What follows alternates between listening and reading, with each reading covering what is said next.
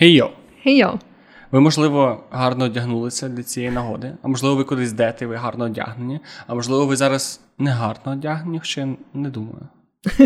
Я так відчуваю, що ви гарно одягнені, і ви слухаєте подкаст та й таке. Подкаст про усвідомленість, людські стосунки, філософію і сільські піськи. І з вами сьогодні, як завжди, я, Вероніка, е, одягнена людина, технікал-райтерка, документейшн менеджерка. От, е, і... І я Джек, одягнена людина.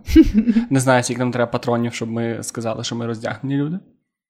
Але ви можете перевірити, підписавшись на наш патрон. І я контент-кріейтор, маркетолог. І сьогодні говорю про те, в чому я не розбираюся. Або мені здається, що не розбираюся взагалі. Думаєш? Ну, ми ще це про це ну, це обсудимо. А так, то да, ще підписуйтесь на наш Patreon. Ми оце його тільки відкрили. Там вже зараз є якісь контроверсії. Ну, в общем, ми ще все. ну... Може, ми ще закриємо Patreon? Да, Дуже ми скоро. в процесі. Але підписуйтесь все одно. От, Підписуйтесь, бо ем, що, ми будемо використовувати ці гроші, е, не на те, щоб двіжувати, а на те, щоб покращувати оцей контент, що ви зараз споживаєте. Щоб нас не сліпило сонце, як от зараз. Да, да, може, штори якісь купимо. Ви знаєте, ці коштують штори, озагулять і зрозумієте, для чого нам Patreon. От, тому да. Е, поки він є, то підписуйтесь. А якщо його не буде, то ми скажемо. Це найкраще, найкраще нам з Patreon, який коли-небудь звучав на просторах інтернету. Теж так думаю. Ну і всі посилання, звісно, ви можете знайти в описі або цього відео, якщо ви дивитесь відео, або цього випуску, якщо ви його десь слухаєте, або в нас в інстаграмі, або ще ну, в мільйонах інших соцмереж, де ми присутні. Він вас знайде, так чи інакше. Так, так. Але ви теж зробіть якийсь такий крок на зустріч. От, е, В общем, що, ми почнемо да, з цих всяких оновлень. Зараз я хотів розказати, що ми говоримо сьогодні про стиль, а, та, про та, одяг, та. про те, як вдягатися, як не вдягатися, що колхозне, що не колхозне. Це такі зараз прав, актуальні меми е, в цій індустрії. Ну і загалом просто про те, як стиль прийшов або ще йде в наше життя. Як ми не знаю, я розкажу, як я в дитинстві вдягався, якщо комусь це цікаво, бо мені це цікаво. І як е, мій світогляд відносно одягу змінювався з часом. І до чого я дійшов зараз. О, гарно. Я теж таке розкажу. Ну, от. А що в тебе сталося цікаво? Е, Я це тільки недавно приїхала зі своєї поїздки. Я їздила майже на два тижні в Італію. І насправді поїздка була дуже класна, але в мене сталося так, що я оце повернулась. І типу, знаєш, реаліті it's hard. У мене зразу якась залупа на роботі, якісь там, типу, відсутність зарячої води, якісь там проблеми, які треба було вирішувати. І я так себе відчувала, знаєш, ніби я оці два тижні жила таке, типу, дуже релаксоване, ідеалізоване життя. І така вертаюсь, а тут піздець. Я така, бля. Але сама поїздка була дуже класна. Я чогось не сприймала Італію як якусь країну, в яку я особливо хотіла потрапити, і так просто більше ну, так співпало, що я мала нагоду поїхати. В общем, для мене це ніколи не був якийсь такий топ-пріоритет, destination для подорожі. Але я поняла, що Італія дуже охуєнна. От я її реально недооцінювала. Вона дуже піздата, і це така країна, по якій дуже класно подорожувати. І мені здається, що ем, туди можна подорожувати прям 20 разів і кожен раз щось нове для себе відкривати. Тому що я ще такого якось не бачила в країні, ем, ну іншій, в якій би я подорожувала, щоб прям настільки. Ем, кожне місто е, мало якийсь такий свій унікальний вайб, щоб кожне місто чимось так відрізнялось, і щоб в містах було стільки всього, що тобі так потенційно цікаво побачити. І оце все. Ну, в общем, було дуже круто. Я ще в е, Римі була, мені здається, на найкращій вечірці ever, на якій я була за своє життя. І це теж було так цікаво, тому що я пішла на неї сама. Бо мої подруги, з якими я поїхала, вони вже були такі встомлені на той момент, і нам на ранок треба було рано вставати, щоб е, сісти на поїзд, щоб там їхати з Риму вже в інший регіон. Але я щось хотіла на цю вечірку. Як ти вибираєш вечірки, коли ти кудись їдеш? Ну, в сенсі, як ти шариш умовно, будучи в новому місті, на яку вечірку варто піти, а не яка це просто щось таке дріб'язкове? Ну, це все одно лотерея, насправді. По факту, це лотерея. Можна дивитись на Фейсбук подіях, можна дивитись на Google Maps, просто які клуби відкриті і що пишуть про ці клуби. Але по факту, ну ти все одно не будеш знати точно. А чому тоді оця конкретно? Чому я пішла? Ну, У мене взагалі була така штука, що з самого початку ми хотіли піти всі троє взагалі на іншу вечірку, яка просто звучала по опису. Цікаво. Ну і звісно, що ти можеш подивитися, які жанри музики там грають, бо жанри музики, які грають, теж часто визначають якусь певну атмосферу, яка відбувається mm-hmm. на вечірці. От і ми хотіли піти. На соул фанк вечірку в один такий клуб в Римі, але справа в тому, що ми жили в такому районі доволі далекому від центру, і нам треба було так доволі довго туди добиратись, годину чимось туди і годину чимось назад. І спочатку ми думали піти на неї. В результаті мої оці дві подруги вони вже за день так втомились, або, в принципі, вирішили, що вечірка для них то там не суперпріоритетна штука. І ну, так е, вийшло, що я вже ну, мала сама йти.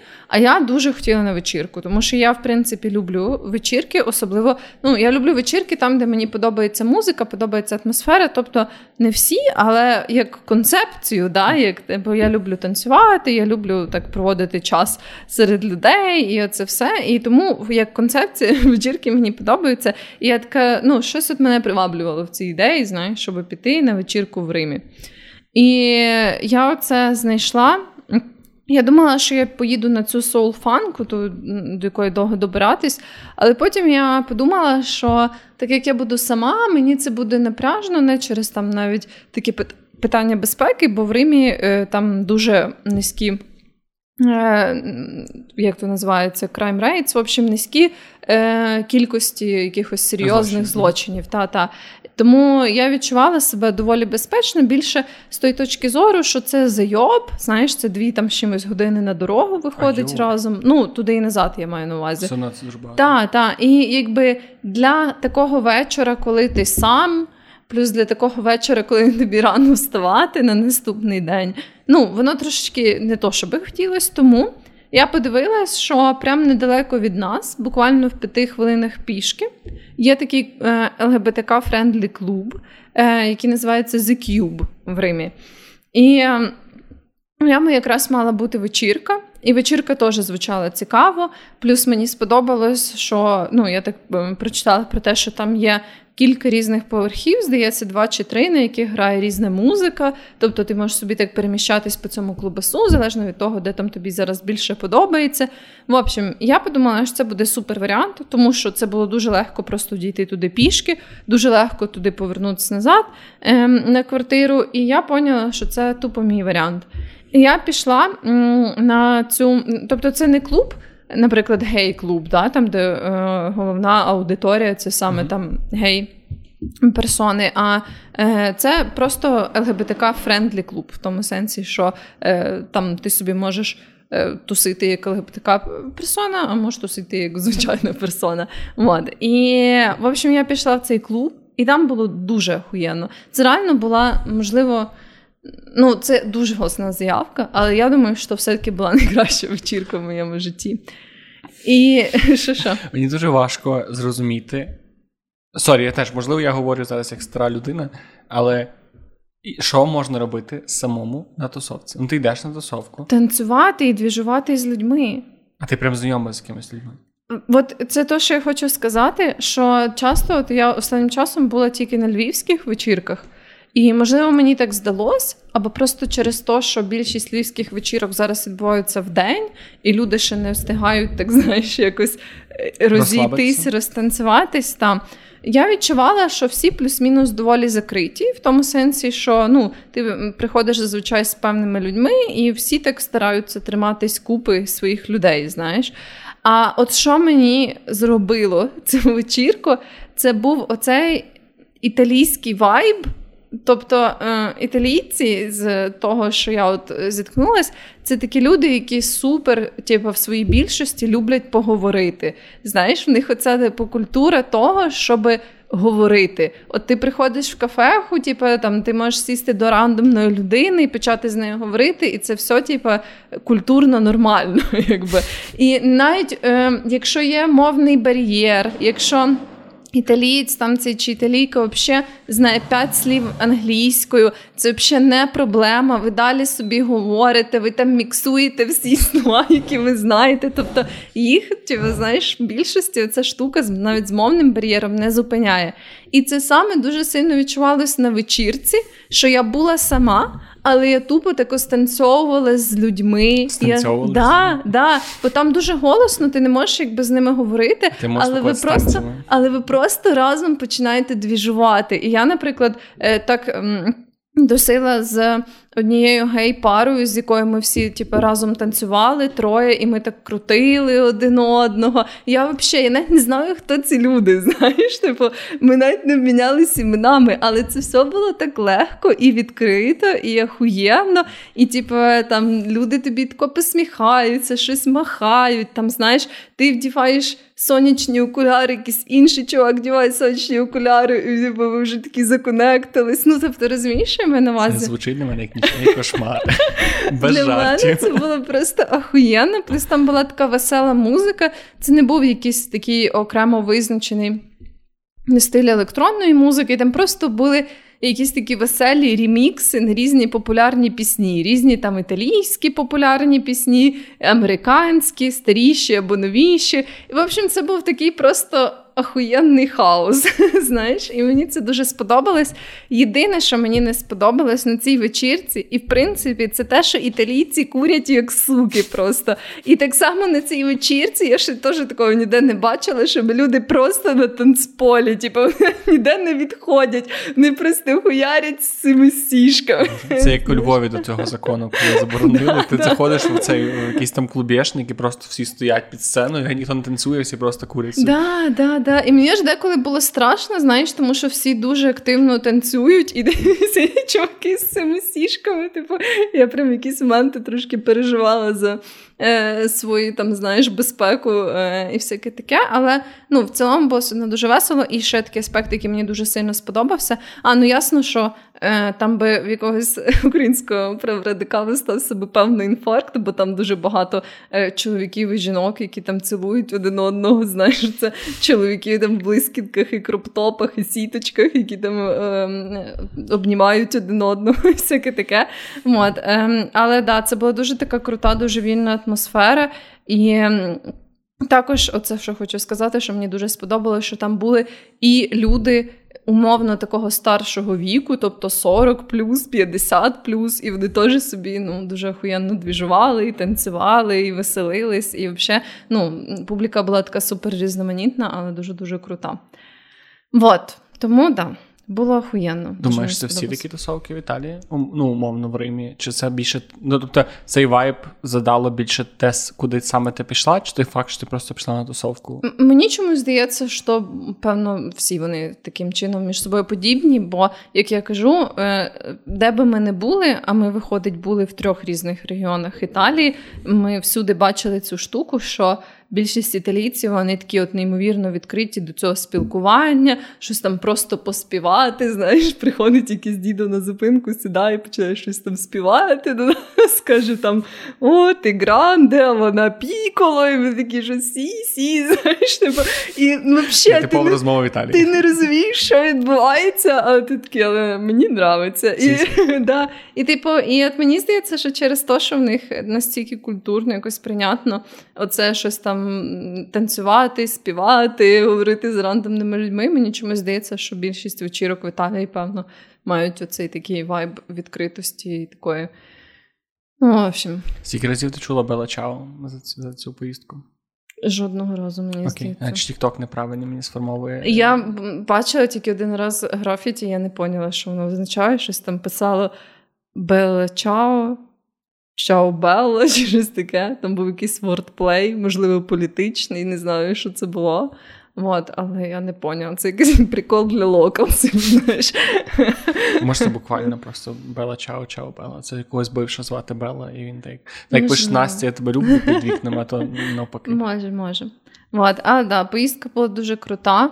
Е, дуже було смачно. Е, якщо колись будете в Пізі, то обов'язково зайдіть в такий ресторан, який називається У бабці тети. Бабця тета охуєнна, там прям реально є італійська бабця, і вона така, якою ти собі можеш вийти італійську бабцю, і там дуже смачно, дуже охуєнно. От, коротше, Італія це топ для подорожі. Угу. Може, для життя, це не знаю, але для подорожі охуєнно. Південь Італії звучить як місце, де можна можна жити. Напевно. Ну, мені звучить. І чого саме південь? Не знаю, бо там не тепліше, там не більш такий середземноморський ну, клімат, може, і саме може. там є такий вайб. Бо це ж мультик цей, як називався про цих двох хлопців, який один з них був амфібія, а інший. Щось там про Бру. Ну, да, менше з тим, оцей мультфільм він знятий якраз на півдні ага. Італії, і там такий прекрасний вайб, насправді. Ну так, да, да, Ну, я виходить на півдні була. Не, не була на такому класичному півдні, але в общем, всюди охуєнно. В Італії дуже рекомендую. 10 з 10. Добре. Це як це мій єдиний зараз спосіб почути, що там за кордоном. Знаєш, ми як це колись, коли люди, знаєш, не було грошей в Радянському Союзі, хтось один їхав на якісь відрядження, потім приїжджав, сидіти отак обступали, таке, що там? Слони я бачила? Бачила слона? Італійська піца смачніша за львівську піцу? О, до речі, я вже багато про це думала. Так як це знаєш, я їхала з цією думкою, що цікаво порівняти ці піци. І я поняла, що це насправді не можу сказати, що щось одне смачніше за інше. Це просто кардинально різні підходи до піци. Бо у Львові, мені здається, зараз такий ну, саме останній тренд був до того, щоб дуже типу, експериментувати з інгредієнтами. Знаєш, що це там буде піца 5 сирів з ожиновим конфітюром, присипана там якоюсь кленовою присипкою, з хрустким беконом і так далі. Ем, І от за рахунок цього вона смачна, да, бо там всякі такі вайлд комбінації і так далі. А от в Італії в них піца, вона супер така базова, зазвичай супер проста. Там десь, мені здається, зазвичай 3-4 інгредієнти максимум.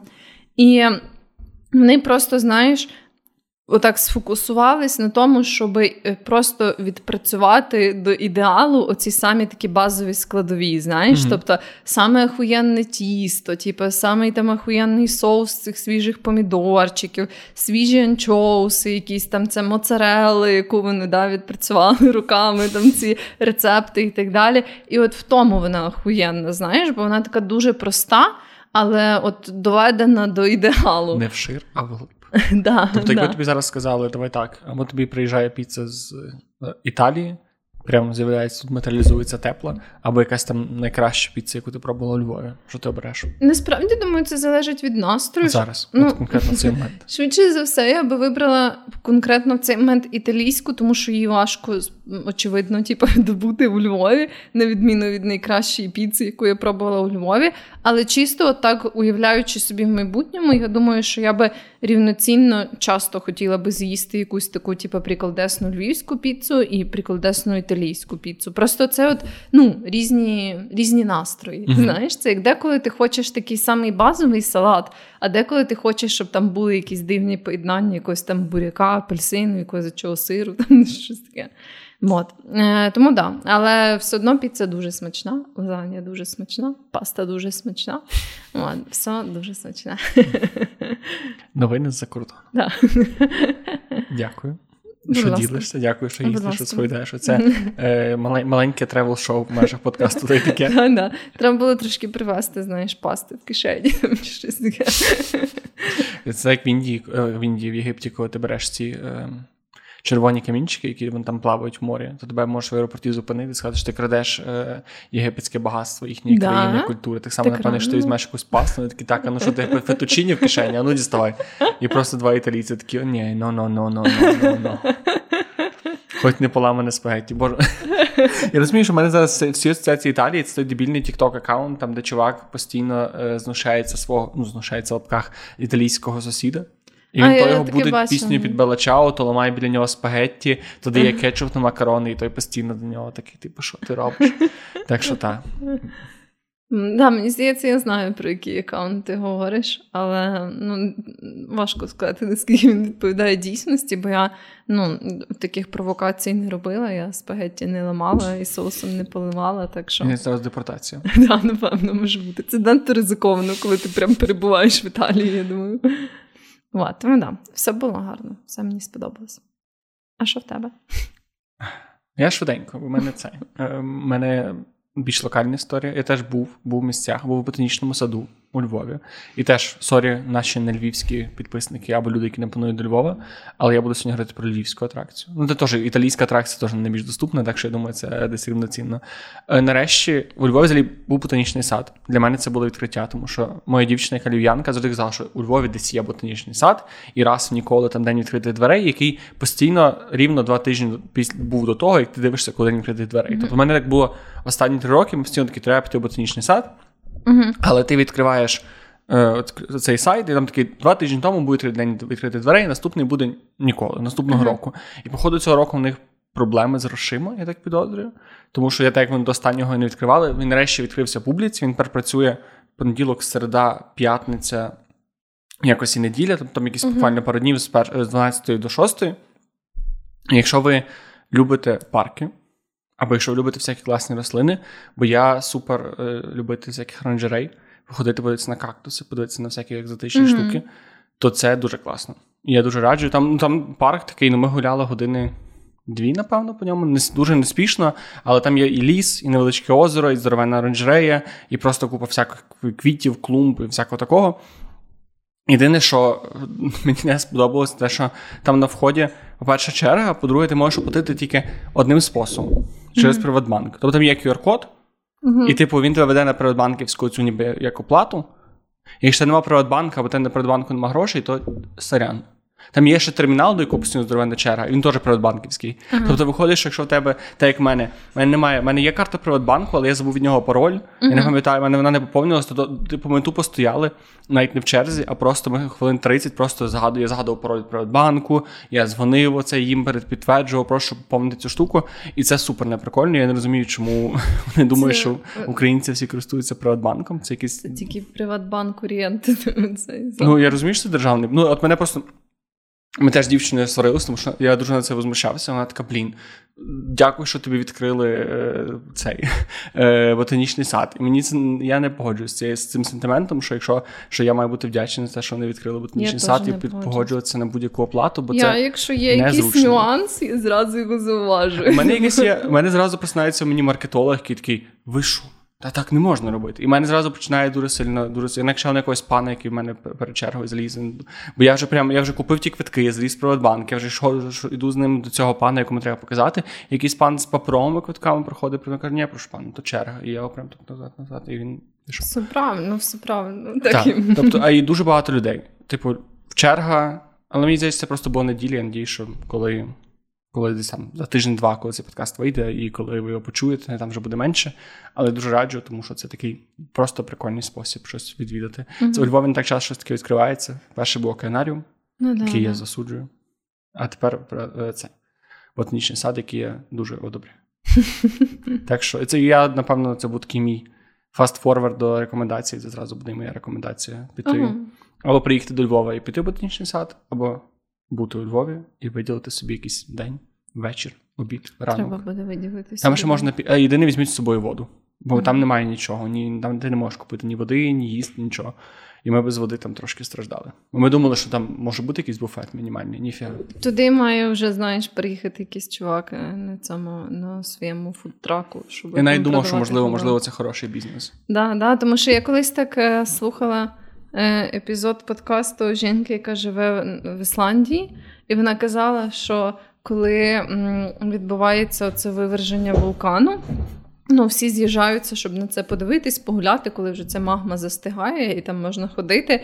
І вона каже, що завжди є якийсь один тіп, який приїжджає зі своїм фудтраком і продає якусь саму там базову рибу і картоху, і всяке таке. Але в нього тупо вічно величезні черги, тому що, знаєш, це якийсь один чувак, який це придумав. От. І я думаю, що якщо ви у Львові маєте свій фудтрак, то вам явно треба до ботанічного саду. Ну, прикинь, якби там можна було якусь хот-дога з'їсти. чи типу, Та да, тим що вас там ніхто не зупинить, там можна навіть не заїжджати mm. всередину, да, а сідати да. збоку. Народ, бізнес-ідеї. Просто поки фонтануємо, поки ну. є, беріть. Да, так що це подкаст бізнес-ідей. Хто міг подумати? Хто міг... От ті люди, які скіпають наші інтро, лахі. Тому що ви втратили бізнес-можливість. От, власне, що. І що? Що там по стилю, по одягу? Ти вважаєш себе стильною людиною? Так. Так. Я не знаю, як відповісти на це питання для себе. Я вважаю себе людиною, яка хотіла би бути стильною людиною. Але я маю відмазки і причини, чому я можу сказати, що це не так. Тому що, по-перше, чоловічий fashion і жіночий fashion це дві різні речі, особливо в Україні. А по-друге, не знаю. Я просто ще. Ну... Ого. Я щось так сходу зайшов якусь свою цю свою непевність собі. Я не очікую. Я думав, що я напрацюється десь до кінця подкасту. Я такий, щось я щось хуйово вдягаюся. Щось так зразу занурився. Та, я дуже само, само, це, самоаналіз. Ну от, мені здається, що я б хотів бути стильною людиною, але я не дуже. Я все ще до кінця для мене це таке питання. Саме не так стильності, як мого особистого стилю, дуже відкрита. Mm-hmm. І я відчуваю, що мені доволі складно експериментувати з цим. І часто складно не через те, що мені складно наважитись. Хоча, наприклад, такі речі, як кроптопи, мені складно наважитися. Або взагалі дуже багато силуетів, які взагалі дуже багато силуетів є зараз чоловічих, які, якщо ти в Україні не кроптопи для чоловіків мусять бути. Я... Петиція за кроптопи для чоловіків. Реально. І це насправді зі всіх сторін. Я розумію я розумію всі нюанси, всі всі аспекти цієї дискусії. Нас навіть немає нас навіть немає цієї дискусії. Це Ми ми зараз з тобою буквально створюємо цю дискусію з ніхуя про те, що чоловікам треба носити кроптопи. І добре. Цю дискусію треба створити так само, як спідниці для чоловіків. Я думаю, що спідниці для чоловіків і кроптопи мають бути нормалізовані. Так. Хоча б добре, не спідниці такі, що типу вище вище середини ляшки, хоча б довгі спідниці. Ну для початку довгі, якщо це простіше прийняти деяким людям, але потім я думаю, логічно еволюціонувати Що вони потрошки... і міні-спідниці. так.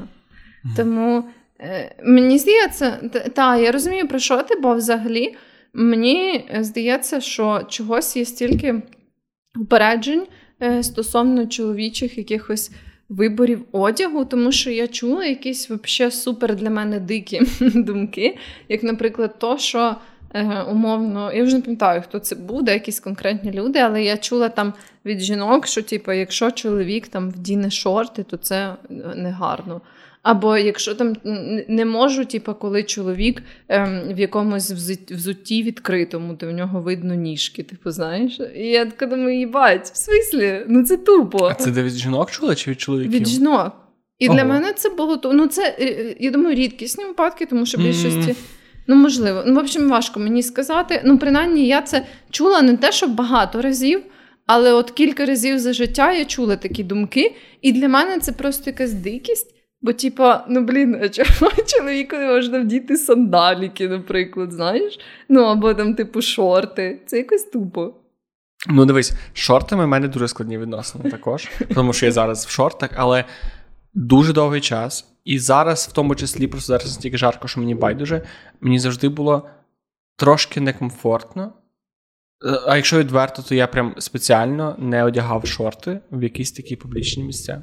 Да, Бо я вважаю, вважав. Не знаєш, це не є якась, типу, якби ти мене запитали, якби ти мене запитали, чи чоловікам треба вдягати шорти, і можна, я би сказав 100%. так. Але чи би ти запитав мене, чи я би хотів вдягнути шорти, я би був такий, ну я не знаю. А що це такого? Е, тому що не знаю, мені не подобаються чоловічі волосаті ноги. Я не хочу її, я ніби не хочу її бачити з цієї з тої точки зору, я не хочу їх показувати, розумієш? І оце дуже складно. А коли ти бачиш е, іншого чоловіка в шортах з волохатими ногами, то що ти про Я не дивлюся навіть на нього, тому що мені байдуже. Тому що ну, тому що я не ну, так як мен, мен, я не об'єктивізую чоловіків, тому мені, в принципі, байдуже в чому не вдягнені. Угу. Але та, але цей парадокс в моїй голові існує. Блін, ну це дивно. Я так дум... само з кроптопами. А чим ну, шорти і кроптопи, чим вони відрізняються? Ну, так, так, по факту подумати? не сильно. По факту не сильно. Я думаю, що чоловікам просто треба відстоювати, знаєш, чим більше, типа. Е, чим більше чоловіки будуть групуватись і масово носити шорти, і сандалі, і кроптопи, і так далі, то це типу буде вже суспільна течія, яка буде це нормалізовувати. І вже тоді похуй, що там якась одна жінка гетеросексуальна скаже: мене не приваблює чоловік в сандалях, бо всі будуть такі їбать. Яка різниця? Ну, що всі Попроб... в сандалях, попробуй знайти мужика не в сандалях. Попробуй знайти чоловіка не в сандалях. Типу. Твої ну, проблеми. Ми так зробили з кроксом. Ну, не ми як чоловіки, а ми як суспільство, ми таке зробили з кроксом. Так, так, так. Блін, ну це крокси, до речі, теж така цікава штука. Для мене це той кейс, коли я спочатку думаю, причому доволі довгий час, що якась така певна. Річ, вона така стрьомна, але потім, знаєш, приходить час, і я вже, бо це недавно я приходила повз магазин кроксів, і я вже, знаєш, спіймала себе на думці, що я така дивлюсь на якийсь там. крокс, і така непогано. У мене є улюблена історія про крокси. І мені здається, що зараз я розповідаю. Я побачив це в Тіктоці, і, будь ласка, перевірте цю інформацію. Мені вона здалась правдоподібною, але я просто обожнюю цю історію. Вона така дуже коротка. Пам'ятаєш фільм Ідеократія? Так. От, там, якщо коротко, то це фільм про те, що чоловік такий звичайний е, попав в кріосон, проснувся в Америці майбутнього. І в тій Америці е, багаті люди, розумні люди, освічені, перестали розмножуватися, бо в них не було часу через кар'єру, а розмножувалися тільки всякі селюхи, реднеки і так далі. І вся Америка, американська ну, і вся популяція землі дуже сильно отупіла. І коли костюмери. Шукали е, костюми для всіх тих тупих людей в цей фільм. Вони мусили знайти якесь таке практичне, просте взуття, яке би можна було показати, і всі б могли його носити, але вони хотіли, щоб це не був якийсь відомий бренд, щоб ну, щоб наберегати цей бренд. І чувак знайшов е, один костюмер, знайшов взуття, прийшов до шефа і каже: Я знайшов ідеальне взуття, яке ні одна розумна людина ніколи не вдягне. І вони взяли. Вони подумали, що ну, цей бренд ніколи не стане популярним, тому байдуже. Просто не закупили партію, подумали, що він розвалиться той бренд. Вони вділи, і там всі ходять в крокси. І, Ну і виявилося, що крокси люди до цього сприймали взуття, яке буде це тільки дуже тупі люди. І це моя улюблена історія, тому що крокси. Я ще я ще не, не, не в тому. Я постійно дивлюсь на крокси і такий ще трошки. Ще трошки, ще трошки. Я теж я не маю кроксів, але мені здається, я вже відкрита до того, що не знаю, просто в деяких ем, цих е, комбінаціях з іншим одягом вони виглядають так мило. У всіх. Я не бачу, я не бачу крокси, які би виглядали якось не, не прикольно. Ще крокси, ще півбіди. Ну тобто, крокси самі по собі мене не дуже про. Я ставився до них нейтрально. Мені було зручно, але ніколи не ставився до них як до якогось модного чи стильного аксесуару. Але коли я дізнався, що там є піни, да, це піни, піни просто, типу, крокси, м- крокси з пінами, дайте, будь ласка, мені всі, що можна. Да, да, піни вони насправді вирішують теж багато чого. Все, для мене піни це biggest selling point. Ну, в общем, я ще думаю. Да, Я думаю, що я ще не повністю, знаєш, відчуваю, що прям крокси. Це моя тема, але. Але можливо колись. Можливо, я куплю крокси, буду розказувати багато про крокси. Може, да, я буду бачити, як ти ходиш в кроксах, і знаєш така. Пора. Я ще буду такі приходити і піни міняти. О, ну це взагалі буде дуже дуже сильний продажний цей поінт. Ну, чекай, ми дуже далеко відійшли від початку теми про стиль. І мені цікаво, просто як в тебе в житті відбувалося оці якісь метаморфози, як ти дійшла до того, що ти зараз кажеш, ти стильна людина? Мені загалом здається, що це певне суб'єктивне відчуття. Ну, я орієнтуюсь чисто на суб'єктивне відчуття, тому що є оці там якісь принципи. Ну, як знаєш, коли люди вчаться буквально на стиліста, да, то там є якісь принципи. Я знаю, що там є якісь штуки, аля як там поєднувати кольори, як там не знаю, зберігати якісь пропорції, ще якісь штуки. Тому напевно, що оцей момент стилю можна оцінити да, з точки зору якоїсь такої більш ем, не знаю, описаної по якимось стандартам, да, стандартів, які вчать в цих всяких різних школах. Стилізації і так далі. Але мене це не дуже цікавить. Мене цікавить, оце, знаєш, відчуття моє суб'єктивне. І суб'єктивно я відчуваю себе стильно. Ну, звісно, що це не таке відчуття, яке перманентно з тобою, бо Ну, часто я от людина, яка дуже любить експериментувати з одягом, там пробувати якісь різні фасони, якісь нові штуки, якісь нові комбінації, нові кольори. Ну, ясно, що коли ти експериментуєш, деколи виходить так, що ти опіздюлюєшся. Це якби такий просто природній процес. А що означає опіздюлюєшся? Ну, опіздюлюєшся для мене знову ж таки суб'єктивно. Це тоді, коли я вдягаю якусь певну комбінацію одягу, і я дивлюсь на себе, і я думаю, щось не то. Але в мене, знаєш, наприклад, ну це ж е, в умовах повсякденного життя, тому може бути таке, що ну я вже розумію, щось не то, але в мене немає часу перевдягатись. Я якби вже мушу виходити, і я якби залишаюся в цьому е, якомусь аутфіті, який мені не дуже сильно подобається. Але я вже така розумію, ну Так вийшло. Для мене оце, е, ну і знову ж таки, це не катастрофічна штука, просто я не відчуваю, що я гарно вділась. Да? Я така, не. От. Е, І для мене це означає опіздюлітись, хоча, звісно, що це не є якийсь великий факап, це просто, просто життя. Але в цілому, мені здається, що я просто я завжди дуже сильно любила одяг. І, в принципі, експериментувати з всякими аксесуарами, одягом і так далі. Прямо Мені здається, з самого малого віку, бо я прям знаєш, що це брала якісь мамині сукні, і все там різне вдівала, і ходила в них, і так далі. Плюс ем, так само велику роль в моєму дорослішенні відіграв серіал Секс і місто. І окрім сексу, там ще було дуже багато місто. одягу і взуття і м, всякої моди, і показів, і так далі. І оце мене теж дуже сильно знаєш, завжди приваблювало. Мені це завжди було цікаво. І Словом, я прям дуже сильно то все любила, але е, ясно, що там в підлітковому віці, ну зараз мені не подобається, як я вдівалася в підлітковому віці. Це взагалі був якийсь такий хаос. Мені цікаво, чи є людина в цьому світі, яка би сказала, що в підлітковому віці я вдягалася так класно. Мені, до речі, цікаво, як це буде в самого молодого покоління, да, яке це підростає зараз. Тому що зараз я часто бачу доволі молодих людей, навіть там. Не знаю, років 10 чи 11, які вдягнуті тупо ахуєнно. Ну, на мій погляд, знаєш, типу, просто е, прям дуже класно. І я не знаю, можливо, типу, ці всі штуки теж стануть якось настільки поза ну, вийдуть з моди, умовно, да, що це буде видаватись, що ну, такий собі типу, був одяг. Ну, хіба вони там знаєш, в чорних костюмах з сорочкою, з галстуком, хіба? Ну так, але в основному вони теж вдіти доволі діти, доволі базово, просто якось набагато прикольніше, ніж я вдівалась там в, в, в тому віці.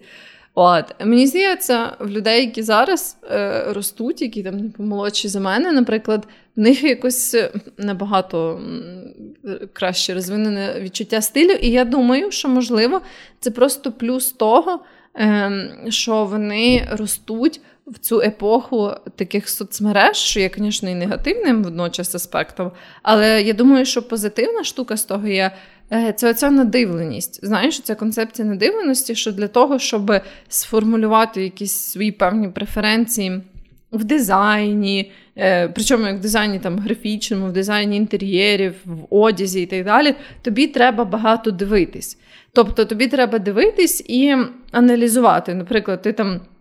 Подивився багато фоток, да, і ти такий думаєш, а що мені подобається от в тому, як всі ці люди вдягнуті, uh-huh. знаєш, що в цьому є спільного. Ну і це працює з багатьма такими естетичними. Це навіть не завжди свідомо. Ти можеш навіть підсвідомо, якщо ти подивишся тисячу тіктоків, там де люди розказують, там навіть не розказують про одяг, а просто якось виглядають, в тебе вже буде підсвідомо якийсь певний референс в голові, до якого ти можеш прагнути, навіть що ти цього не розумієш. Вот, і Хоча, я... sorry, мені здається, таки тут швидше не дивність дітей, а радше батьків. Бо Я не думаю, що люди там 10 років, так як ти кажеш, вони прям самі приходять, вдягаються чи самі Думаю, собі купують самі. одяг. А чи ні? Ну, не ну я, наприклад, в такому віці вже сама вибирала собі одяг. А наскільки? Ну, не знаю. І купувала. Ну, типу, не купувала прям сама за свої гроші, але коли мені купували одяг, це був типу, одяг, який я собі вибрала. Mm. Я ж не пам'ятаю, як в мене це було. У мене явно був якийсь такий процес, коли ти ходиш прям з батьками, такі треба вибирати джинси. Так, так, але в мене було таке, що ну, е, я прям сама собі їх вибирала в певному, наприклад, price range і, які мені сказали, і всяке таке. Ну, тобто не було такого. Окей, що... це теж можна. Але мені здається, це грає роль, тому що. Діти, 10 років, які слухають. Ну, я просто мені здається, що це, типу, в сумі йде, тобто так як батьки, щоб більше батьки зараз мисло Ну, можливо, а мені здається, що може просто батьки більше дають свободу дітям вибирати той одяг, який їм подобається, а діти, в свою чергу, ну, краще в цьому орієнтуються. Або батьки більше не сідають, тому що краще більше цікавляться тим, як діти виглядають. Ну, ми не дізнаємося. Да, Не знаю, важко сказати. Але словом, в общем, я думаю, що я прийшла різні такі цілі. Е, епохи, напевно, пов'язані з тим одягом, який я вибирала. У мене там, знаєш, був період, коли я так максимально хотіла виглядати е, якось так повсякденно, пороцкерські, слеш хіпарські, знаєш, це, ну, типу, ще десь в школі, там в останніх е, класах. Е, потім в мене був період, коли я носила типу, дуже багато чорного одягу, просто тому що, типу, щось мені подобався чорний колір, і я прям постійно його носила десь в універі. Потім, ну, ще якісь такі штуки. Тобто, знаєш. Дуже багато було цих таких експериментів, якихось там своїх епох. І зараз я би не сказала, що в мене є якась одна своя естетика. Але я прям дуже люблю всякі різні, е, не знаю, можна сказати, дивний одяг по-своєму. Коротше, якщо е, я часом вдягаюся відносно базово.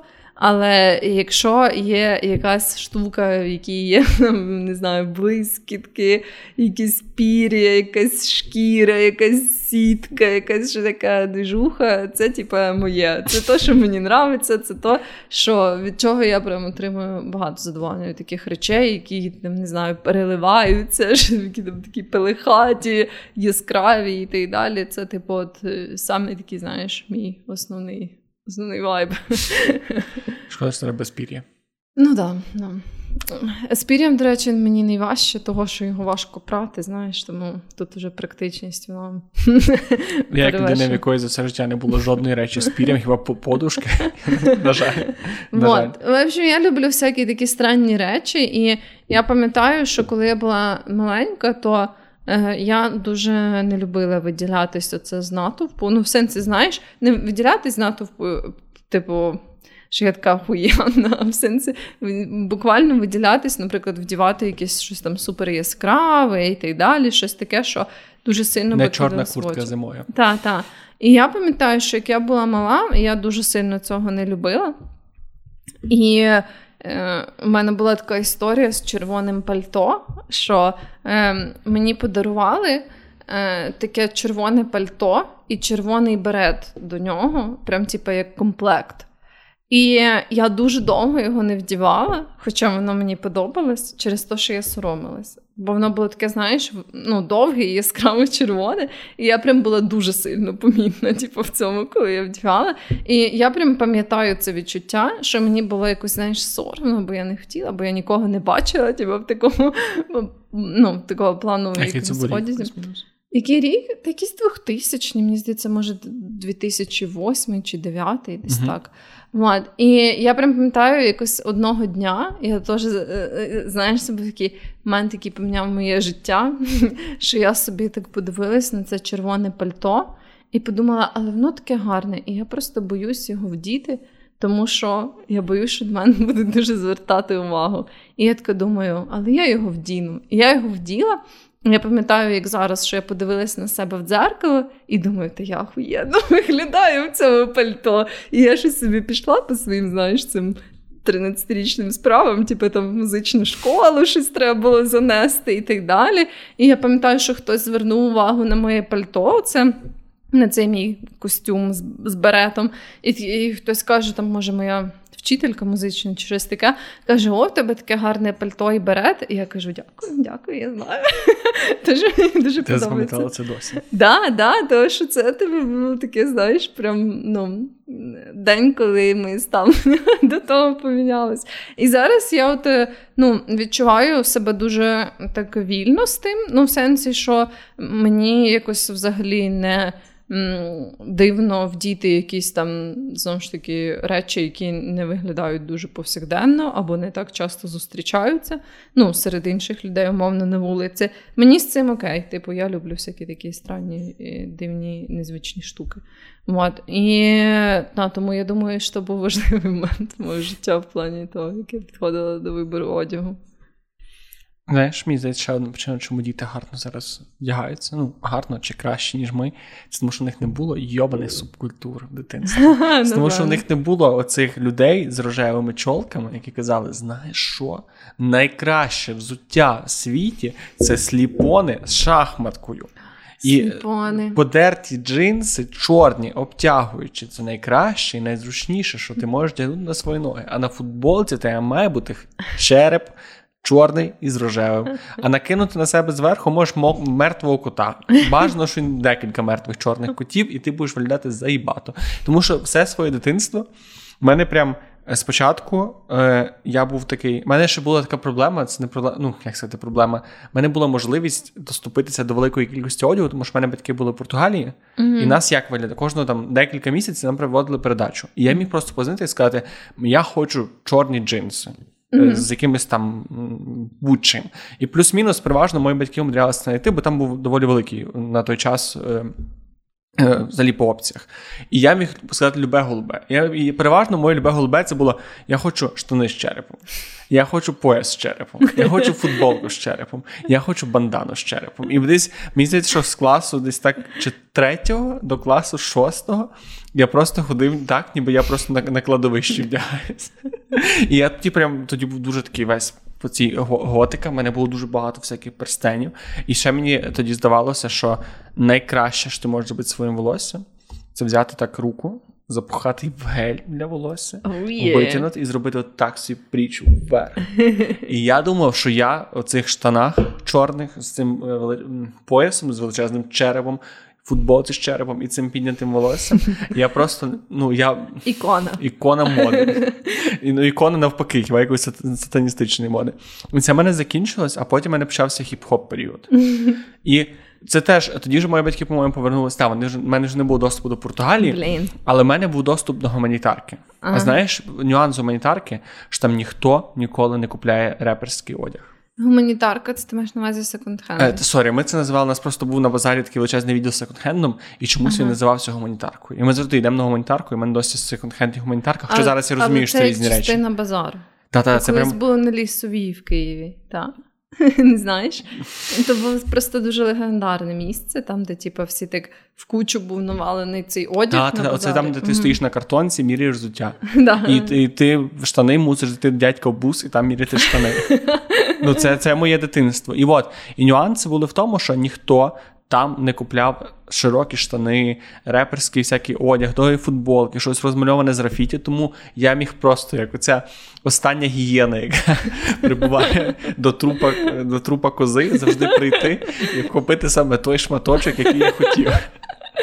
Гарна метафора. І просто в мене просто широкі штани. Теж, я думаю, що ці широкі штани трошки спущені, щоб було видно півсраки. І довга футболка, на якій намальований якийсь чувак, який стоїть отак. Це був пік моди. І якось і от і в мене цей період йшов, йшов, йшов, йшов, йшов, а потім послухав, почав слухати всякий репкор і всю всю цю музику, яку люди закінчили слухати в 90-х, я почав слухати в 2010-х, і тоді в мене почався рокерський період. І він ж змішав ці ці два. І він закінчився. Ну, і типу, з того часу я вдягав якусь хуйню. Ну, типу, без бажа. У мене був такий період був в житті, коли я вчився на першому курсі універі.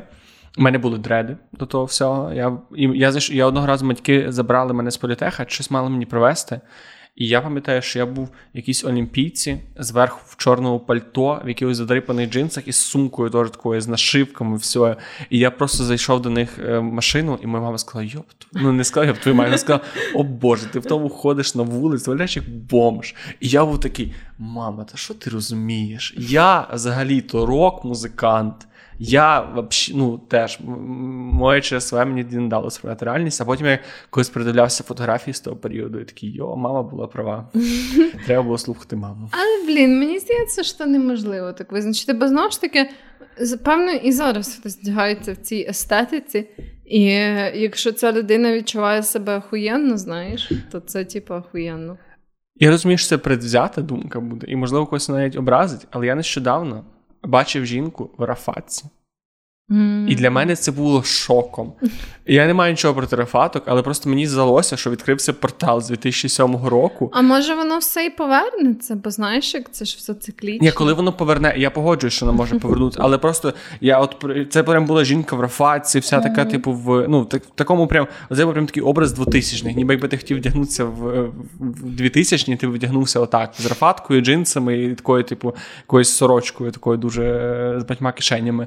Я просто дивився на цю жінку і такий вау наскільки воно зараз виглядає не. не...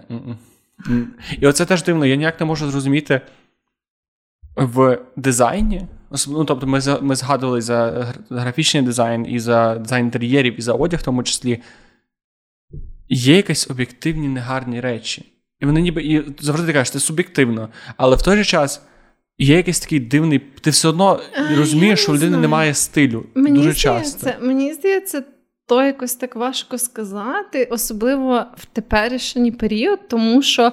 Я думаю, ми вже в плані одягу, взуття і всяких штук дійшли до такого періоду, коли навіть стрьомні штуки, коли ти дуже довго тіпу, на них дивишся, і багато типу, стильних людей їх вдівають, воно вже перестає тобі здаватись таким стрьомним. Знаєш, що я Так, але в той же час. Ну, я просто живу з цим з цією думкою, що я деколи ти дивишся на людину, розумієш, що ну, типу, ну, щось щось, щось воно не робить. І воно виглядає, ніби ти взагалі не. І, типу, і мені здається, якраз оця різниця, типу, між негарними, ніби об'єктивними речами, можна сказати, що воно там не модне, або воно ніхто не носить, але людина е, в цьому виглядає якось органічно, саме в тому, що ти ніби помічаєш якусь запару над цим. Тобто, ти mm-hmm. бачиш, що людина зробила це навмисно і якось. Підійшла до цього свідомо. А от коли, власне, ти бачиш, людина просто накинула на себе що-небудь, ось тоді прокидається ця штука. Така, коли ти такий розумієш, що мода суб'єктивна і стиль суб'єктивний. Але але я не можу дивитися на оце. Мені просто боляче. Але ну, водночас, якби. Це така штука, мені здається. Ну, я певно, я е, дивлюсь на те, як вдягнуті інші люди часто. Mm-hmm. Ну, в сенсі, там, коли я на вулиці, або в кафешці сижу і так далі. Бо це те, що мене цікавить, тому я звертаю на це увагу. Але я якось так до цього ставлюсь. Ну, ясно, що я би ніколи не казала без прохання іншій Ні, людині. Це, це та, та, 100%. Я, Але я все то якось так суб'єктивно все одно оцінюю, чи, наприклад, мені би сподобалось, якби я таке на собі вділа, знаєш, або просто чи суб'єктивно мені подобається цей а, ем, якийсь outfit і так далі. Важко якось категоризувати якусь одну людину як стильну або не стильну. Але чи можна? Ну, але чи взагалі... Я більше можу категоризувати людей, яким похуй. Типу, бо я прям знаю таких людей, uh-huh. яким похуй. Типу. Або для яких, знаєш, от є теж така категорія людей, для яких просто практичність на першому місці. От е, їм взагалі похуй, як воно буде виглядати. Головне, щоб е, ця річ довго носилась, була зручна uh-huh. і все. Це, до речі, в Європі дуже часто це помічав, коли їздив. Да? Там дуже там набагато більше. Uh-huh. Е, саме практичного одягу. Не там, маю на увазі, типу, ти просто коли йдеш на вулиці, часто в Україні. Е, ну, таки, це мій досвід, суб'єктивний е, і доволі такий п'ятирічної давності. Ти коли там проходиш на вулиці, ти менше бачиш людей, одітих прям дуже стильно. І багато хто приїжджав да? з іноземців в Україну і дуже дов... можливо, це помінялося за ці останні роки. Але я зустрічав декілька іноземців, які казали, що їх дуже дивувало те, що українки можуть просто, типу, в магазин просто вийти, типу, прям і повністю з макіяжем, і вдягнені прям в лук. Не просто там в штани, е, штани. Саме те, їх дуже завжди дивувало те, наскільки багато. Мене це теж дивує. Саме Ну, от я про це кажу. Тобто для них часто людей ззовні дивує те, наскільки українці запарюються тим одягом, який вони носять, і побутових ситуаціях такий більш-менш просто вийти знаю. Мені здається, що теж був такий елемент в тому, що жінці було соромно показатись без макіяжу там чи щось таке, але то мені здається не гарантує автоматично, що це прям такий стиль, який знаєш, іде від душі, типу, а не від просто страху, що там mm-hmm. ти якось негарно будеш виглядати. Ну, в общем, то це такі тонкі матерії, але мені здається, що мені просто подобається порівняно з, наприклад, Львовом, да, там, де я вже живу довгий час. Що от як я приїжджаю в якісь такі великі міста в Європі, часто, як там в Берліні, оце в Римі, де я була останнього разу, що там набагато частіше я бачу людей, які абсолютно комфортно відчувають себе в якомусь ібнутому одязі. От такому, як я люблю, знаєш, типу голографічний, з якоюсь хуйньою, з якоюсь шкірою і так далі. І люди собі чилять і типу, ну, абсолютно спокійно себе гарно почувають, знаєш, і це не викликає якогось здивування і так далі. Той час, як, е, наприклад, у Львові, мені здається, такого набагато рідше можна побачити. І ну, зазвичай, якщо ти не знаю, побачиш там чоловіка, який прямо одягнений в шкіряні штани, і типу в якийсь топ-сіточку, то швидше за все, то типу ну у Львові це буде дивно для багатьох людей. А, Але... це буде просто людина, яка виходить з якоїсь тусовки закритої і сідає в таксі і їде додому. А типу, там для якогось умовного Берліну чи Риму це ну, взагалі, знаєш. Повсякденне життя. От. І тому в цьому плані мені подобається, ну, наскільки Е, в більшості країнах Європи, в яких я була, наскільки люди відчувають себе якось вільніше, знаєш, тобто, що е, так мені видається, теж mm-hmm. поверхнево. О, тому я не знаю. Ну, це так, це дивно. Тому я от кажу, що мені простіше категоризувати людей як тих, яким похуй, тих, які, е, для яких практичність на першому місці, і людей, для яких от весь оцей елемент, причому не тільки одягу, да, бо це ж умовний стиль. Це не тільки одяг, це ще і аксесуари, uh-huh. і чи ти там що ти робиш з волоссям, якщо ти вибираєш носити макіяж, то який. Ну, всякі такі штуки. Тобто це багато цих компонентів, взуття навіть теж окремо. І, власне, мені здається, що я от розділяю більш так на три ну, категорії людей, яким це цікаво, які над цим запарюються, людей, яким похуй, і людей, які просто вибирають саме таке практичне. Mm. А як класифікувати цих? Ми теж цих періодів скваридів, коли був? Ці такі штани з матньою. От як характеризувати людей, які такі думали, що це найкраще штани? Я думаю, що це все-таки були люди, які запарюються, просто вони, знаєш, ну, були тоді, от конкретно в цьому тренді. Ну, от бачиш, я маю увазі, що основно ніби дивно, що в цьому світі якось можна охарактеризувати точково людей, які не мають стилю, або які не Але стильні. я от теж, я коли думаю про це такі штуки, я е, прям реально ніколи не думаю, що там ця людина не стильна. Я просто думаю. Те, так я би не хотіла вдіватися, отак я думаю. Ну, це має сенс. Просто, ну так, напевно, об'єктивного. Ну, теж, та, ми не можемо вивести якусь об'єктивну стильну людину, тому що та, те, що те, що може бути особливо в чоловічій моді, те, що типу, може бути стильне в Україні, це може, або умовно, те, що може бути стильне там, в Європі, в Штатах і так далі, в Україні може бути, то, може, може не бути. Так, так, так. Або так само, знаєш, як деколи. Е, ну, навіть е, є оце таке загальне. Не знаю, середовище в інтернеті людей, які цікавляться там одягом, да? припустимо, там контент навколо цього, якісь там обговорення і так далі. І от деколи щось таке може стати популярне, як там якісь певний м, outfit, який вділа, да, там якась супер е, офігенна подруга, якась інфлюенсерка, модель там і так далі. І я така дивлюсь на цей outfit і думаю, ні, для мене ні, знаєш. Але теж, якби, е, вроді як суспільний консенсус такий, що це ахуєнно якісь стильні подруги, які прям top of the top, crème de la crème. Але для мене. Я колись бачив прекрасне відео з цього приводу, як чоловік, який дуже high-fashion блогер, розповідав про те, що взагалі мода і відчуття власного стилю, вона завжди йде як такий, як. Як дзвоником по графіку. Тобто спочатку ти взагалі не вмієш вдягатися, не розумієш ні ні кольори, ні форми, ні силуети, ні бренди, ні, ні нічого, ні як поєднувати якісь паттерни, матеріали, і ти потрошки нього починаєш роздуплятися, і ти якийсь момент такий: о, ну там знаходиш якісь для себе там базові речі, якісь там просто якісь там найбільш базовий одяг, який типу там mm. сині джинси, біла футболка. Потім ти такий, окей, можна якісь такі більш-менш ці Aircy Tones спочатку носити, і ти так ніби трошки доходиш до цього, що о, супер, я вже розумію, розбираюся, я можу гарно вдягтися, мене багато одягу, знання про бренди, розуміння моди. А після того в тебе починає це в суспільних очах ти стаєш гірше і гірше. Тому що після того в тебе починаються якісь їбануті експерименти, і що насправді, типу, теж типу, люди, які дуже стильно і модно вдягаються, це такий більше як ніж. Це як авангардне кіно. Та, Воно, та, Ти можеш його любити, але ти маєш повне право його не любити. І це не є те, що, типу, ти, як пуста людина, яка цим не цікавиться, зобов'язана в це вникати. А, та, плюс е, оці всі такі м, речі, прям високої високої моди, вони ж дуже часто створюються як реально експеримент, як мистецька така штука. Знаєш, оці всі. Ну, тож є така тема, коли часто люди там постять якісь скріншоти з якогось показу, там, де не знаю, пів голови е, закрито, в якоїсь жінки відкрита там срака, і всі такі йой, типу, як це можна вийти. Ну, але воно ніби як початково і не створюється для того, щоб ти буквально носив це на вулиці. Воно створиш, ти зробив скріншот і запостив мем про те, як це можна вийти на голові. Так, це ніби як просто ці такі експерименти, щоб показати, ну як е, куди може зайти одяг як форма мистецтва. Так? Якщо його не зупинити. Якщо його не зупинити. Але ну, є ж такі люди, які, ну, ем, власне, ця грань вона теж доволі тонка між е, оцим напрямком ready to wear високої моди і оцим таким суперавангардно експериментальним напрямком високої моди. І є ну, люди, які мають дохульон грошей, мають можливість купити собі, прям знаєш ці супер авангардні дивні всякі айтеми, ще там дивніші, ніж просто аля шкіряні штани. Да?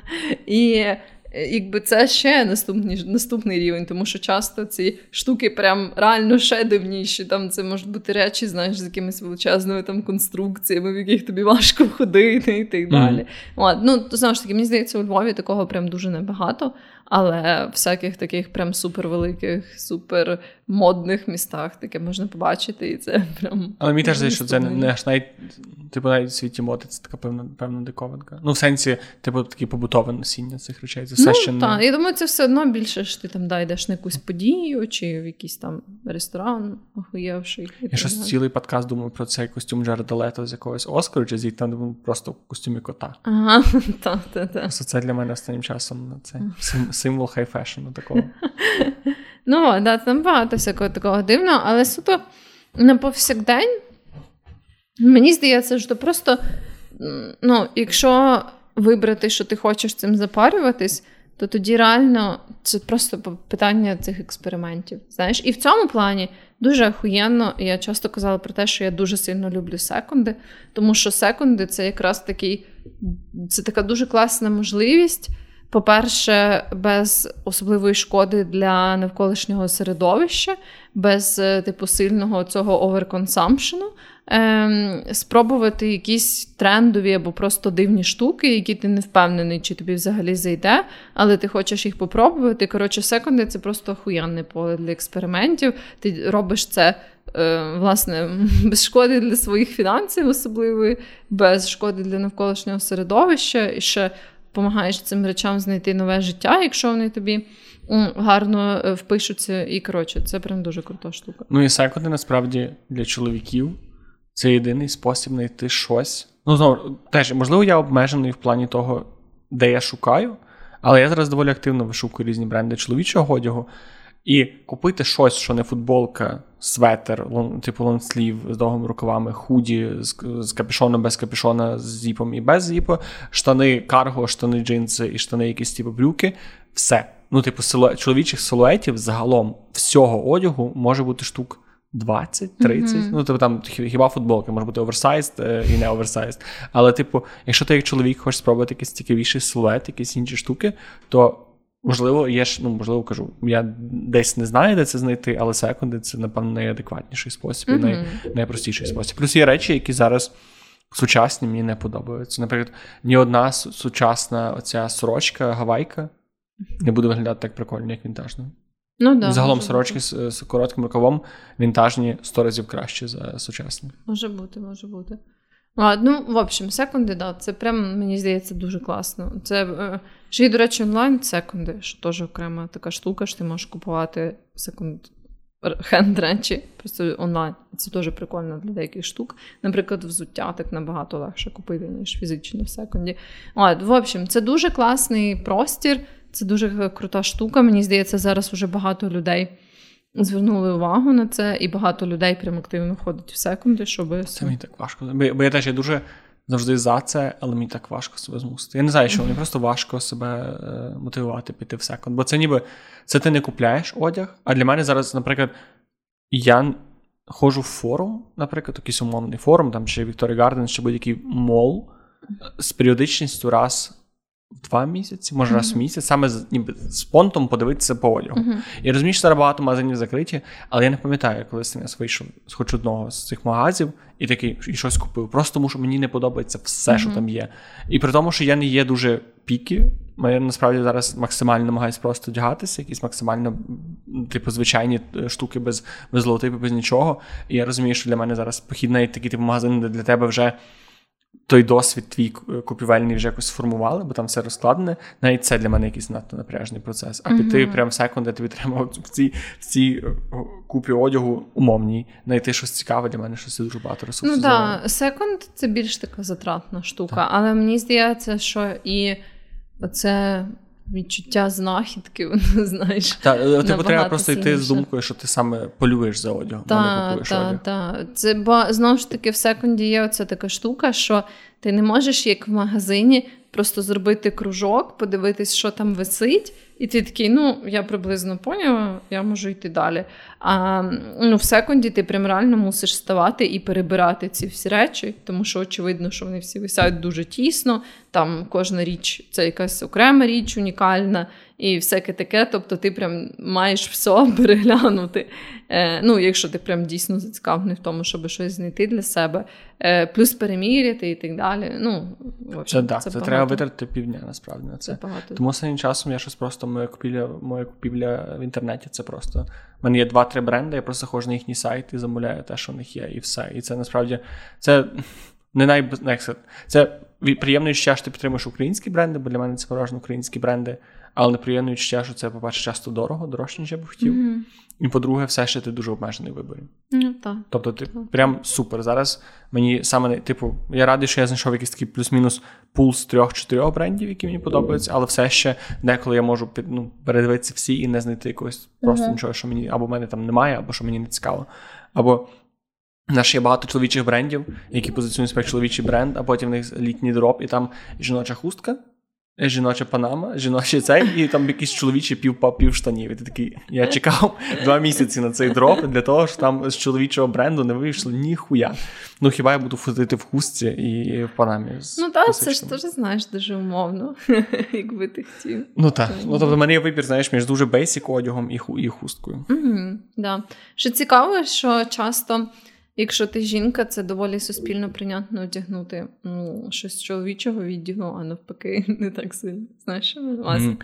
насправді всі чоловіки таємниці мають ще одну жіночу річ, просто не признаються.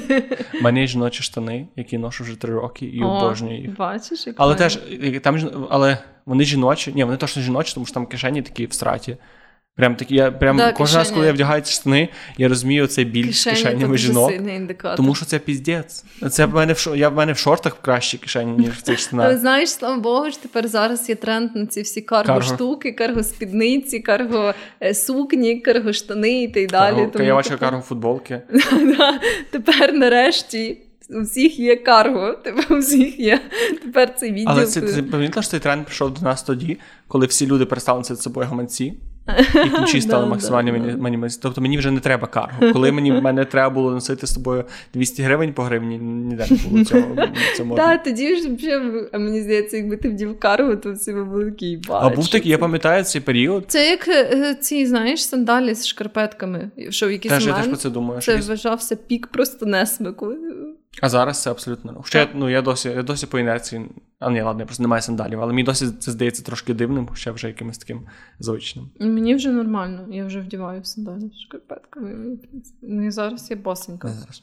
Але я була не в сандалях просто. я була в шльопанцях, то знаєш.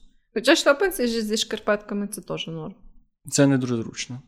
Ну, Мені. можливо. можливо. Ну, Напевно, залежить від того, де які штапанці. В общем, ну так, це все міняється. От через то я і думаю, що по факту, то, що зараз вважається, наприклад, супернестильним, як колись карго-штани або сандалі з шкарпетками, це все так відносно, що все одно, е, мені здається, вартує орієнтуватись суто от на свій.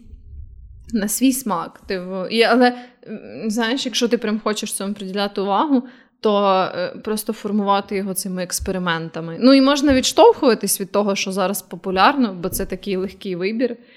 Але uh-huh. ну і не боятися відходити від того в бік. Знаєш, може, ти хочеш вдіти ці скіні джинси йобані, і хто тобі що скаже? Мені прекрасно подобається американський вираз, відповідника якого я не можу знайти. Оцей pull-off. А, да, Це да. типа, коли ти вдягаєш щось, і ти ніби це. Я навіть не можу це пояснити. Це ніби ти, ти настільки круто і органічно в цьому виглядаєш, і можеш все поводитися в цьому, що ніби ти, що би ти не вдягнув, або це ж ти конкретно вдягнув, ти типу його да, ти це ти витяг, витяг, да, витягнув да. з того, що воно ніби не модне чи не класне. І це насправді дуже це насправді працює завжди, тому що ти можеш бути супер стильно вдягнений, але ти будеш такий якийсь ніякий, то це теж е, нічого не дасть. А може бути вдягнений як-небудь, але виходити такий весь, ніби ти вдягнений як богиня або Бог. Так. І це буде виглядати красивіше. Так, це правда, це правда. Цей твій вайб в якомусь одязі теж дуже сильно вирішує. І що? Я от думаю. Ще є волосся. Волосся це дуже важливий елемент. Насправді.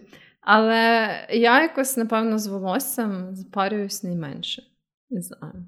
Ти малюєш волосся, мені це вже рівень за пару неймовірно високий. Ну, може, але я не лінуюсь його малювати так, як по ідеї, треба було ну, настільки часто. От, Тому не знаю. Але я люблю з іншого боку робити якісь зачіски. Типу, знаєш, там або косички заплітати, або якось його згортати по-іншому і так далі. Ну, чоловіків тут, звісно, теж менший вибір. Ну, так. Хоча хоча чоловіки все ще так само могли би заплітати собі косички і якось складати своє волосся, якщо в них воно достатньої довжини. Ну, і мене коли довго волосся то я трохи заплітав собі коси. Mm-hmm. Але довге волосся мене напрягає саме тим аспектом, що щоб воно стало довгим, треба, щоб воно було середньої довжини. Mm-hmm. А є оця довжина, коли ти виглядаєш абсолютно жахливо. І по, і тобі треба почекати декілька місяців, і я ну, я не можу. Якось в мене я просто здався, бо я довгий час відрощував волосся, а потім я просто просто зрозумів, що я не готовий стільки запарюватися волосся. Бо теж чим довше те волосся, теж це цікаво, що коли ти прям довге волосся, ти можеш ним відносно небагато запарюватися. Mm-hmm. Коли тебе коротке волосся, ти можеш небагато запарюватися. А от коли тебе все між тим, наприклад, у mm-hmm. мене найгірший період це коли я не можу вийти з хати, не вклавши волосся. Mm-hmm. В сенсі, коли якщо я там не візьму якоїсь оцієї е, помадки і не, не, не заберу його вверх, я просто буду йти всю дорогу забирати ну, да, з, з очей, тому що мені постійно буде на очах. От ці моменти я просто ненавиджу, і от, от це складно. Але ще я не розумію, чому в наших барбершопах стрижуть всіх однаково. Я я не знаю, чи це чи це моя якась, чи це моя суб'єктивна штука, чи я не відрізняю. Але я приходжу в барбершоп, показую різні картинки, різні референси, а виходжу однаковий. Завжди, з мінімальними змінами. І я не розумію, чому, типу, якщо там, знаєш, таке, що барбер, коли тебе стриже, і ти кажеш, мені, будь ласка, не робити fade з боків, то він такий, він просто такий. А як так? Ні, ну має бути хоч трошки. Е, я вчився 10 років робити ті fade и, щоб ти. Ну, і коротше, це. Чоловічий чоловічий fashion це цікава штука, бо він якийсь такий в Україні Але недорозвинений. Мене, до речі, здається. була така сама хуйня з волоссями. Це як я ходила до кучерявих перукарів, щось, які би я фотки не показувала, ну все виходить якесь однакове. І мене це теж схарило, то я вже сама просто це постригла. Ну, Якщо б я сам себе постриг, то мені здається, що фейт був би не такий вже й поганий. Ну, ну, чоловікам я да, насправді не знаю, бо якось якийсь момент, е, як мій хлопець постригся. Е, спочатку на лисо поголився, а потім йому почало відростати волосся. І він щось нікуди не хотів йти, щоб щось типу, там, знаєш, підстригатися і далі. І каже: ну, можеш спробувати мене підстригти, типу, зробити мені трошки там fade чи щось таке. Я мій бать, я взагалі не знаю, як це робиться. Ну, типу, довге волосся, якщо там, ну, в мене було таке, що якісь подруги мене просили підрівняти їм волосся, або що, ну це easy, да? Типу, ти собі підстригаєш його просто там, типу, або по прямій лінії, або так, щоб воно було півколом, залежно від того, яким там більше подобається. Півколом? Півколом, півком, можна і півком. Але, в общем, е, що? Ну, виходить так, що воно якось для мене інтуїтивно просто. Оце чоловіча стрижка. Я ж подивилась там пару відосів на Ютубі думаю, і батя, ніколи в житті не такого. Я б навіть не пробував. Я б навіть, мені сама, сама концепція того, що себе стригти, мені здається, що це щось неможливо.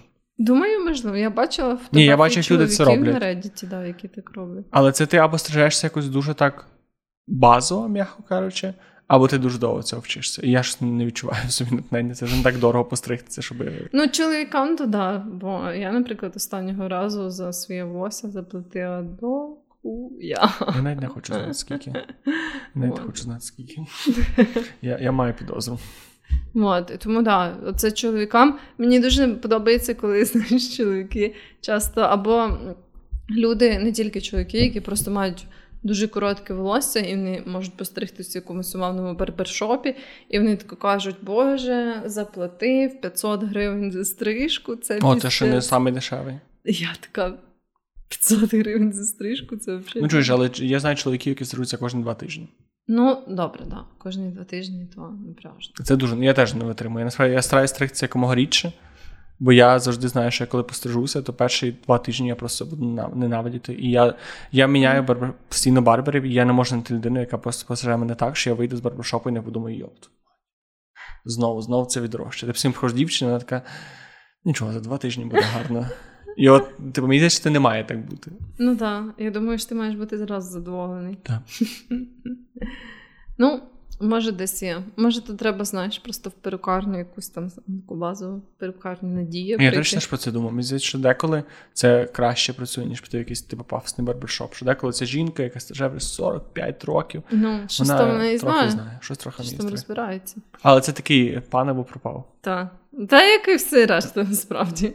Ні, ну знаєш, це є в барбершопах, є певний якийсь мінімальний рівень, нижче якого ти ну, швидше за все, якщо нічого не станеться, не опустишся.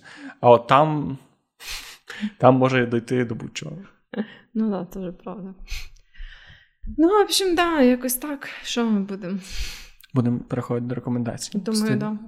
Стильних. Ну, я вже своє сказав. Я раджу всім піти в ботанічний сад. Це був мій такий маленький чіт-код поєднання е, життєвого апдейту і поради. А в мене, до речі, якась така рекомендація не пов'язана з одягом. Що? Поїхати в Італію. Від ці квитки в Італію. Мужики, що ви давно не виїжджали нікуди? Ну, поїхати в Італію, так, супер ідея. Е, Ні, я хотіла порекомендувати, а це теж має італійський вайб, звісно ж. Е, І це зробити лимонну пасту. Лимонна паста це дуже охуєнно. Я щось е, не пробувала лимонну пасту до того, як не поїхала в цю поїздку, але виявилося, що це дуже круто. І я знаю, що це звучить дивно, типу лимонна паста, але це дуже смачно. І в мене немає одного якогось конкретного рецепту, але думаю, якщо ви загуглите, там зазвичай соус такий вершковий з певною варіацією лимона всередині. Це дуже-дуже смачно. Це дуже класно, неочікувано, свіжо і взагалі дуже піздато. Це змінить ваше життя докорінно. Життя до пасти з лимонами і після пасти. Ну, ну, ну. Тільки я хочу сказати, що там, де треба додавати лимонний сік, не вийобуйтесь і не пробуйте додавати свіжий лимонний сік. Це те, що я вчора, коли готувала цю пасту, дізналась е, своїм е, власним досвідом, що виявляється, лимонний сік зі свіжого лимону він набагато має вищу кислотність ніж лимонний сік там з пляшечки, угу. чи просто Ну, він розбавлений переважно. Так, так. І, в общем, не вийобуйтесь і не використовуйте оце свіжовичений лимонний сік, того що швидше за все від нього, так як він дуже кислотний, е, згорнуться ці вершки і ну, не вийде.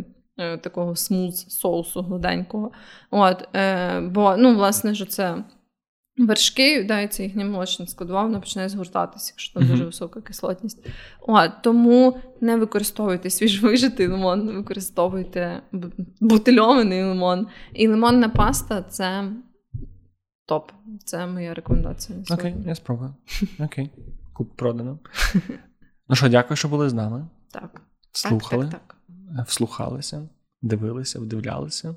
Ви знаєте, на які кнопочки треба натискати на платформах, щоб нам було приємно. Ви ще знаєте, де наш Patreon, щоб нам було дуже приємно. Mm-hmm. І наш обіцяний штаут має бути в кінці епізоду до Тараса, який підписався на наш Patreon. А ми От. тепер вже ми зобов'язані тепер казати? Ну так, да, бо там так написано, що тепер ну, гарантує Тарасу постійну згадку в нашому епізоді. Тарас. Тому Тарас. Ти Ти як квас. Ти real MVP. Дякуємо, що підписався. Ти Просто. котичок. Відпишешся, буде дуже обідно. Ну, ми перестанемо тоді тебе згадувати. Sorry, але Вже не будеш з квасом. Така, така домовленість. Все, тоді всім гарного часу доби. Будьте здоровенькі. Будьте здоровенькі. Робіть лимонні пасти, ходіть в ботанічні сади. Так. Па-па. Па-па.